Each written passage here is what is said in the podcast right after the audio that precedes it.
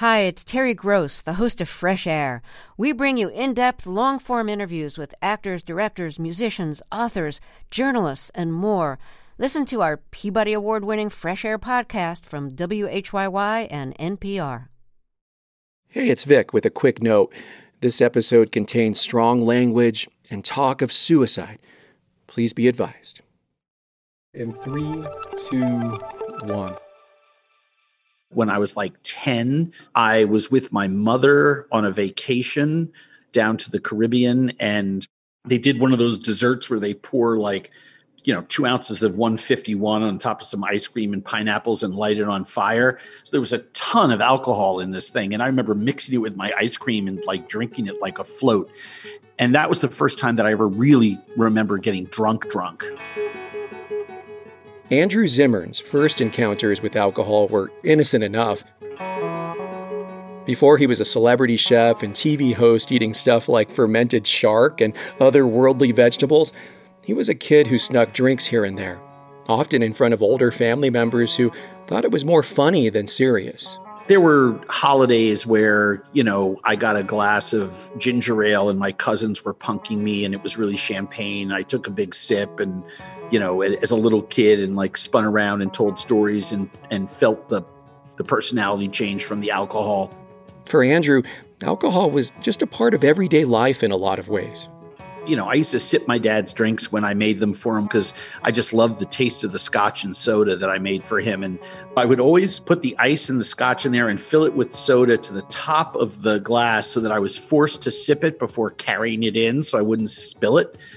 And that was my excuse in case I got caught.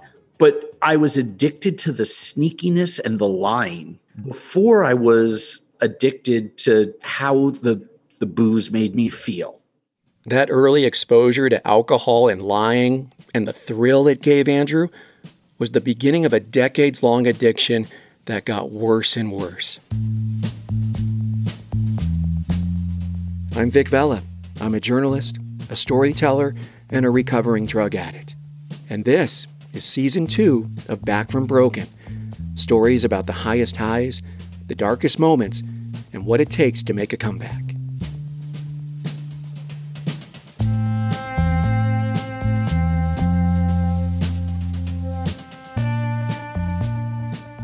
It's a tough time right now with everything going on in the world, and then we each have our own personal struggles on top of that but I'm really excited to welcome you back for season two of the show. And this time around, we're going to broaden the types of stories we're telling. You'll hear about PTSD and veterans issues, postpartum mental illness, the trauma of what's called gay conversion therapy, and of course, stories of addiction and recovery. And we're starting with Andrew Zimmern, who has almost 30 years of sobriety under his belt and went through hell to get there. The guy's got a lot of wisdom to share about long term recovery. And since we are in a pandemic, we talked over our computers, and I'll be honest, sometimes it sounds like it. I was at home in Denver. Andrew was in Minneapolis. Andrew, are you there? Hello. Hey, Andrew, how's it going? Good. How are you? Uh, I'm well. Thank you so much for. Anyway, let me just remind everyone of why people love Andrew Zimmern. We're preparing a lawar, a traditional feast to feed about 160 people. First, the pig is blessed by a local priest and carried outside to be dispatched. The blood that's spilled will be incorporated into several of the dishes that are being prepared. To remove its course. My sponsor is a big fan of yours. So before we get super serious, uh, what's the last weird thing you ate? Last weird thing that I ate, probably this summer with my kid, we found some little crustaceans and I just popped those in my mouth just to amuse him. He still finds that interesting. Many people know Andrew Zimmern from his show, Bizarre Foods, on the Travel Channel, where he travels around the world eating crickets, bugs, and all kinds of little critters as a way to introduce Americans to new foods and cultures. Long before his TV show, Andrew built a career as a restaurateur with a passion for food and a natural talent for cooking. And it all started in New York City, where he grew up as an only child in the 1960s and 70s. His childhood was split between his mother's and his father's homes after his parents' divorce when he was five years old. You know, my dad had found the love of his life, which uh, happened to be another man, and went to live down in the West Village with my stepfather, Andre. You know, my father had very openly told my mother about his sexuality. He really wanted a son. They were best friends and loved each other very much. And so they had a different type of marital arrangement than most other people until my father met Andre and wanted to move on with his life. So Andrew spent most of his time with his mom, but would go to his dad's on weekends, and in the summertime, he went to camp out of state. The summer Andrew turned 13, he flew back home from camp like normal. He got off the plane expecting to see his mom. Instead, his father and his uncle were there. So I immediately knew something was up, and the two of them tried to explain to me what had happened to my mother. She had a problem during a, surgery. Oxygen flow was cut off to her brain during the anesthetization process. Mm. And uh, she was never the same. She spent years in hospitals, mental health clinics, trying to, to get right. You know, instead of dying, where there could be an opportunity to complete a grieving process, the mother that I knew the first 13 years of my life, she was gone and she was replaced by someone else. She had a complete personality change, mm. hair color changed. Well, coming back from, you know, here you're enjoying your summer and when you go home mom's never the same. I mean, how did that rock you when you were there? It was the it was the most traumatic day of my life. Yeah. Um, w- without a doubt. We went up to the hospital room and I walked in I saw her in an oxygen tent. And by the way, this is 1974. So we're talking about an old fashioned oxygen tent, oh, yeah. very scary, very steampunk looking. I mean, it was just, I'll, I'll never forget it. And I just broke down hysterically. You know, the doctor, my uncle, and my father basically told me, uh, put up your chest, stick your chin up. You've had your cry. We're going to move on. We're going to do the best we can. So we walked from the hospital, which was just eight or nine blocks away from our home uh, in New York. And during that walk, my father reinforced all of those and told me he would be returning downtown to his apartment with Andre. There would be a nurse and a caretaker in my home that my father had left my mother after the divorce. And I sort of became the ultimate latchkey kid. My, my father continues to this day to be my hero. I have him on a pedestal. It took me 25 years into sobriety to get to the point where I could admit that that day when my father dropped me off at the apartment that he abandoned me.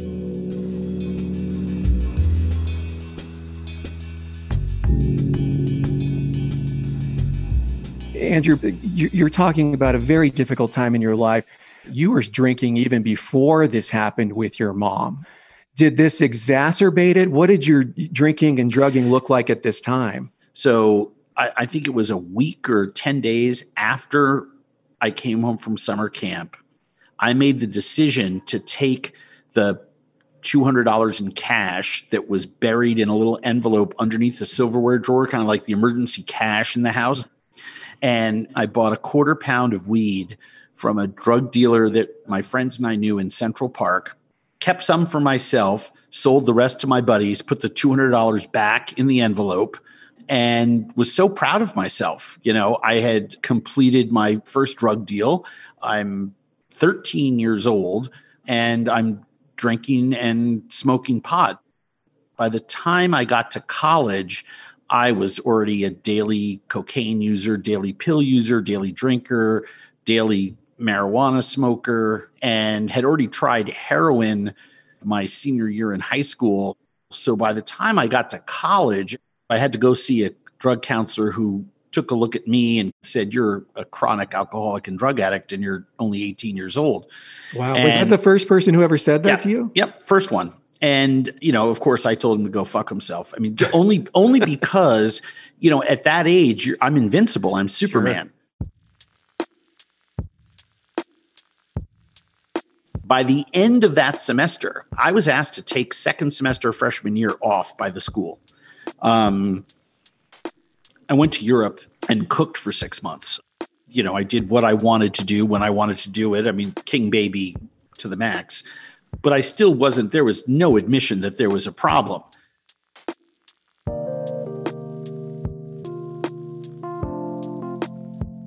As an addict and alcoholic, we we go from the place where we don't know we have a problem to the next place where we know we have a problem, but we're going to lie to someone when mm-hmm. confronted about it. Mm-hmm. And then we go to that third place where, you know, we tell someone, screw you, I don't care. In other words, we don't deny it. We almost yeah. embrace it because we know that's who we are. And you that's that's where addicts and alcoholics go to die is at that point. Andrew stayed at that place for a long time before he realized he truly had a problem. I didn't get sober until I was 30.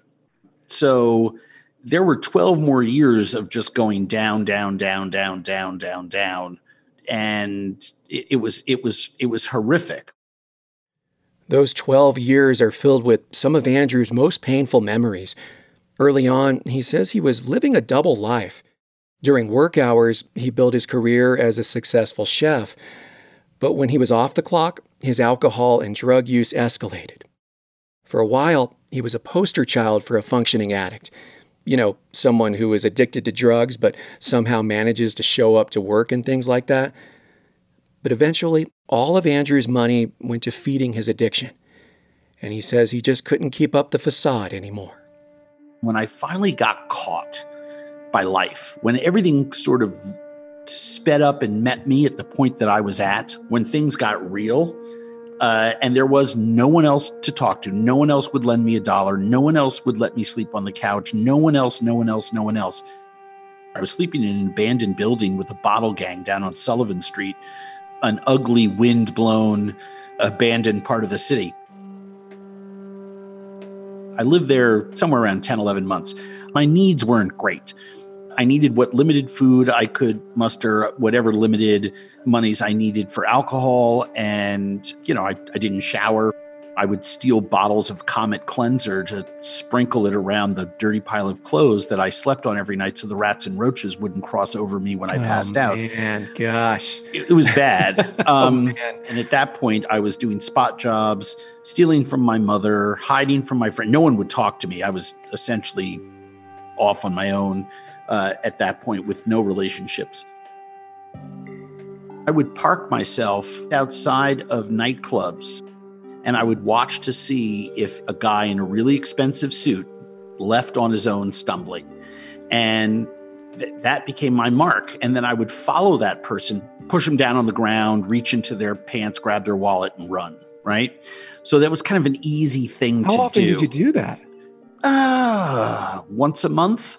Okay, so what was that pain like, I, Andrew? The first time I stole, well, when I started stealing to feed my addiction, I, I, I, was so numb, and I knew that as soon as I got my drugs, it would make everything go away, any bad things go away. It wasn't until I woke up the next morning when I would say, "Oh my God, I stole from someone yesterday." Yep, yep. And that's when I would reach for whatever I had left by my bed when I passed out and take a couple of swigs so that I couldn't feel those feelings of guilt and shame.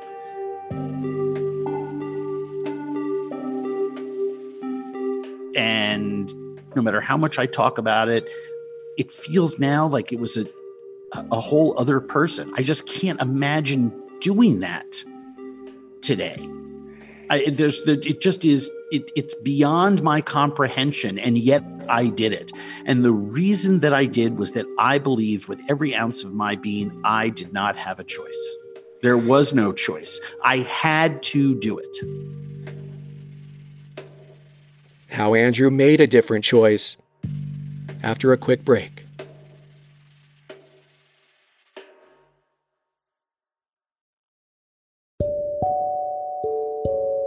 Hey, it's Vic. I really appreciate you being a Back from Broken listener. It means a lot. Now, can you do me a favor? Can you take a moment to find Back from Broken on whatever podcast app you use, like Apple Podcasts or Spotify, and give us a like, a rating, and even a review? If you think what we're doing matters, if you think it's important to talk about recovery with compassion and hope, all you got to do to help spread the word is like, rate, or review this podcast. It really does help other people find Back from Broken. Thanks for listening, and thanks for supporting podcasts from Colorado Public Radio.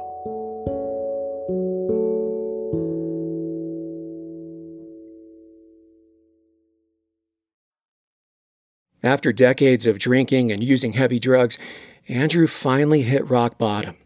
He was barely scraping by, had few friends left, and his health was really getting bad. Feeling like he had nothing left to live for, he made a plan to end it all. It started with breaking into his godparents' home in a swanky spot in the city. Andrew knew the doorman, so getting inside was easy. He stole jewelry and sold it for some extra spending money. Then he went to a hotel in a very different part of town called the San Pedro. No one checks into a hotel like that. You don't register at a hotel like that. You walk up, there's someone behind plexiglass, uh, and you make a deal to get a room. I went upstairs. There was a phone in the room. So I did what I always do, which is just take the phone cord out of the wall. And then I walked across the street. There was a liquor store, bought two cases of Popov vodka. And uh, so I brought it over to the hotel. I just started drinking around the clock. I mean, chugging, drinking around the clock. My goal was I knew that I was very sick physically. And I was convinced that it would be really easy to drink myself to death. I don't know whether it was day three or four. I came to and I wasn't dead. And for the first time since I was eight or nine years old, I did not feel the the ace bandage of pressure around my chest that I woke up with every morning of my life. Wow. I cannot explain it. I don't know why. Even when I talk about it, when I mention it, I can feel that tension across my chest. It's like it's like eight winds of an ace bandage around your chest would just feel tight. Mm. Um, that anxiety and fear that morning was not there.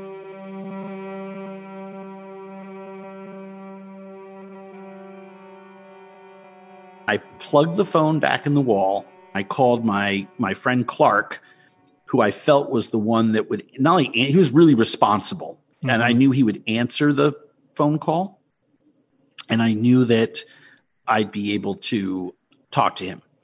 He was stunned to hear from me. My friends thought I was dead, disappeared, gone off to Timbuktu, whatever.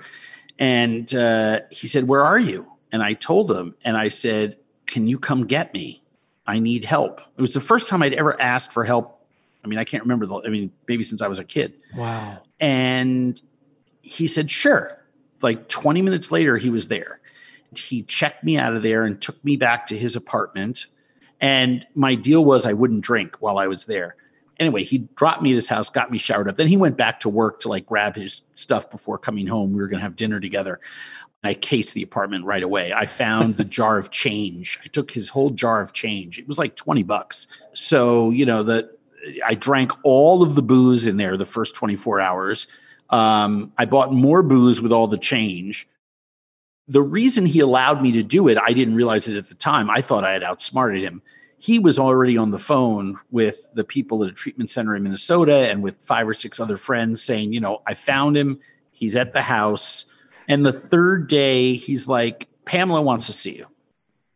Now, I had worked for my friend Pamela's father at one point. He owned a bunch of restaurants in New York.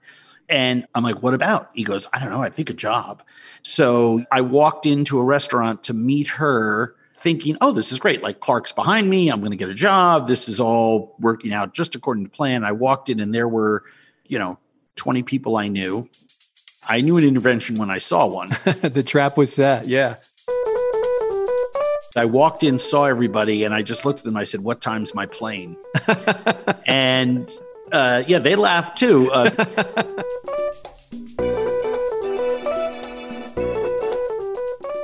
so Andrew went to rehab. His friends got him into an inpatient facility in Minnesota.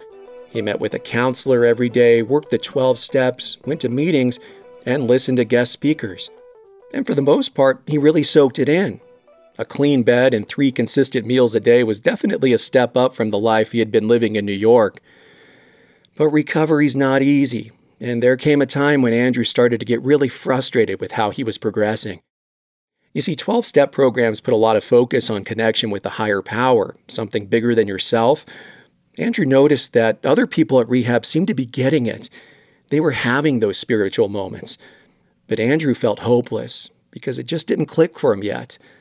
Until one day, when he was eating lunch with his friends Cardi and Chuck, two older men in recovery who Andrew often went to for advice.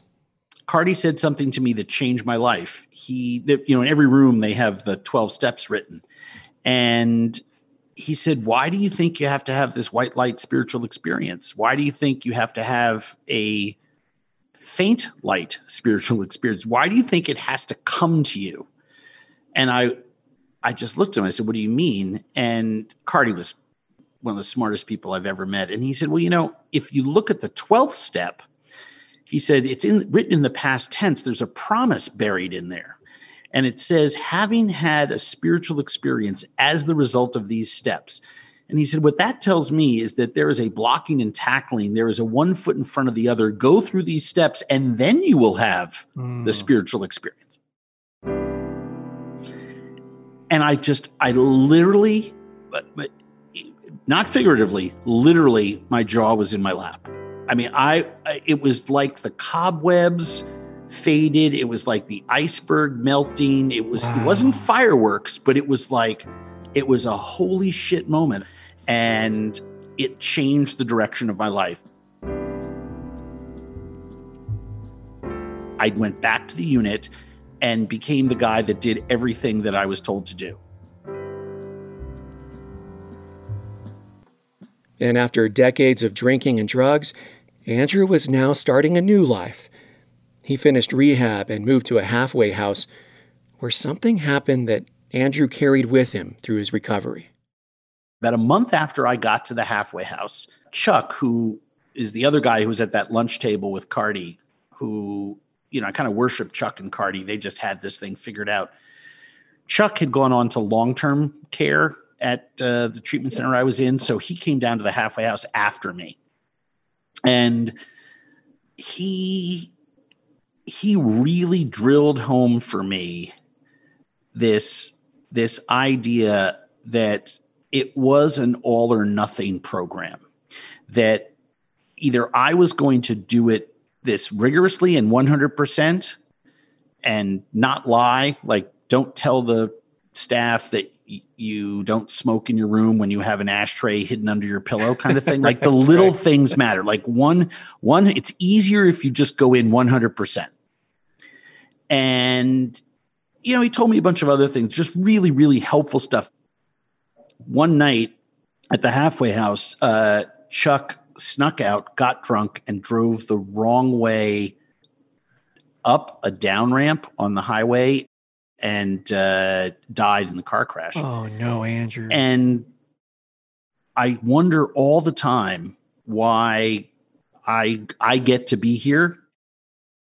You know, I have a disease inside of me that it will definitely kill me the moment I stop being as vigilant as I am. That's exactly right it's why it's so awkward when you get a thank you from someone for volunteering for something. Because just like so many other things in recovery, first and foremost, I'm doing it for me because I have a disease that will kill me. Then, secondarily, the beautiful part of this is that it ends up helping other people. And then you end up doing it, you know, after many years, you're not sure what the motivation is. Is it because I like doing things for other people? Is it because yeah. selfishly I like the way it makes me feel? I I don't really care at this point. It's it's how I that's how I run my life. Yeah. I'm trying to act my way into right thinking. And I keep growing the number of tools in my toolkit to make sure that I don't drink again. And if I do that, if I can just not drink again, I always have a chance. Yeah, I was ta- a friend uh, called me who's struggling, and it was a long, a long day at work I was exhausted. And I saw the phone ring. I'm like, oh, I, I just can't handle a heavy conversation about struggling right now. But I picked up and we talked. And then throughout the conversation, he said, I'm so sorry to be a burden. I'm, I'm sorry. And I told, I would tell him every time, you are not being a burden. Think of it like you're helping me because me helping you is how I stay sober. Yep. Me helping you is how I stay in my recovery. And then pretty soon after an hour long conversation, everything I was feeling before, the negative thoughts about not wanting to talk, it's been a long day, boom, it's gone. And I feel Oh, so yeah. much better. The way the universe works in my favor is that you just told me that story, and I don't believe in coincidences. It is, I am not perfect. I make mistakes every single day. Some days I pick up the phone, and some days I push the call to the next day because of my own selfishness. Yeah. right? And some days, I think this is really important for people to understand. Some days, my second or third best effort is the best that I can do. I had a guy I sponsored many, many years ago, and I really liked him. He was a good guy, funny, smart. Every two years, I would hear about what was going on with Todd. He was sober for a while, then he drifted away. And I got a call one day. It was his son. He had graduated college, he was 24, 25 years old. He told me that his father had died. And um, it was it was like a gut punch. I you know I talked to his son for about a half an hour and and that night I went back into one of my old computers and I found an email from Todd from the year before. Hey, just reaching out, you know, if you can, give me a call or connect with me, whatever, love to talk. And I never returned the email. Mm. This is not something that I'm proud of talking about, but that day, I'm sure I said to myself, "Oh, I'll, you know, I'll deal with that tomorrow. I'll get back with Todd." And I never did. And Todd died a year later, and his son had to call me and tell me. Now, I had to tell Todd's kid that his dad had reached out to me the year beforehand, and I did nothing. Hmm. I told him the story, and he said, You did everything you could to help my dad. My dad talked about you like the only guy that ever really tried. And, you know, at this point, he's crying, I'm crying. I said, But I didn't return that last. He said, You know something? There were lots of other people my dad probably reached out to, and someone reached out. And my dad still rejected that. He said, You could have reached out to him. And, and this is a 25 year old kid Yeah, who just has, yeah. you know, maybe he's gone to a couple Al Anon meetings That's incredible. right? I mean, who's sitting there saving my ass as I'm spiraling into a, you know, a, a shame hole, right? And the fact of the matter is, yeah, I didn't have my best effort available that day. And at the same time, it's not how the universe works. I'm still working just as hard now on my recovery, I hope, as I did when I first started. And it is still, no matter how long you, ha- no matter what happens to you, it is still progress, not perfection. Still progress, not perfection.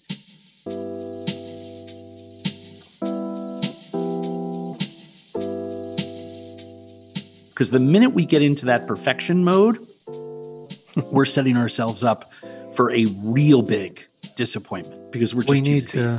We need to give ourselves a break. We need we need to have compassion for ourselves, Mhm. and I think that's so important. I think so many people, Andrew, what you just said there about it's okay if we're not perfect.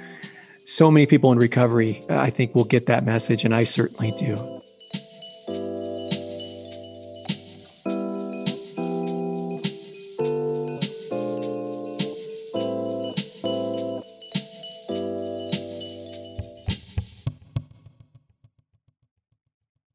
Let me ask you nowadays, does does your love for food provide any sort of uh, meditation quality for you? Like, is there a recovery component involved when you're cooking or talking about food? Oh, to beyond it's that's the understatement of the century. Yeah. Uh, working with food has become my yoga. When I took over a, a restaurant at seven months sober, I made sure I was the first one in the door every day. I butchered all the fish.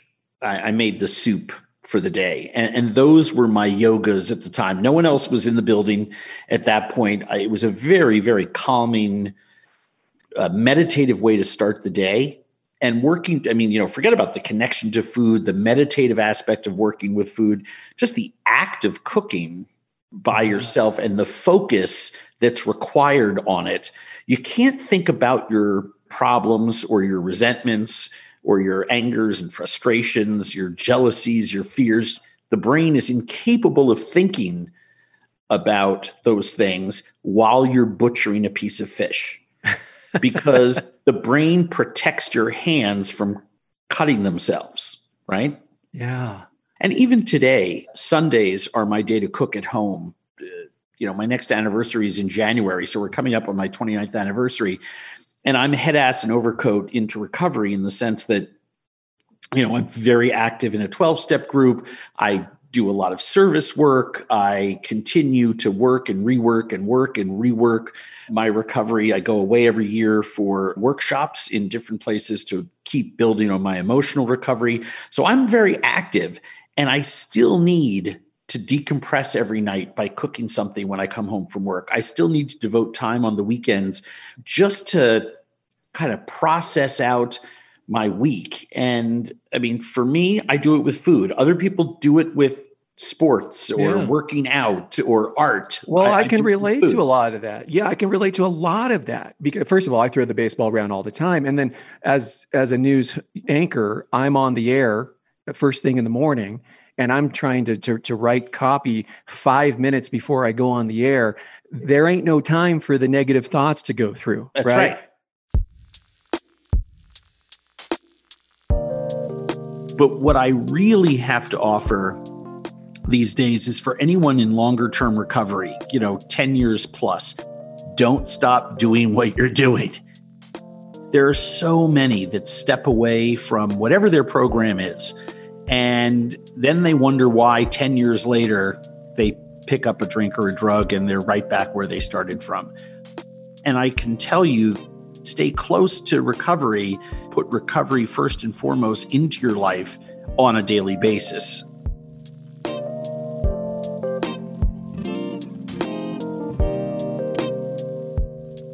After 22 seasons of eating bizarre foods, Andrew Zimmern continues to host shows about food and culture. He's now the host of What's Eating America on MSNBC, and he continues to be an active part of the Minneapolis recovery community. Back from Broken is a show about how we're all broken sometimes and how we need help from time to time. If you're struggling with addiction, you could find a list of resources at our website, backfrombroken.org.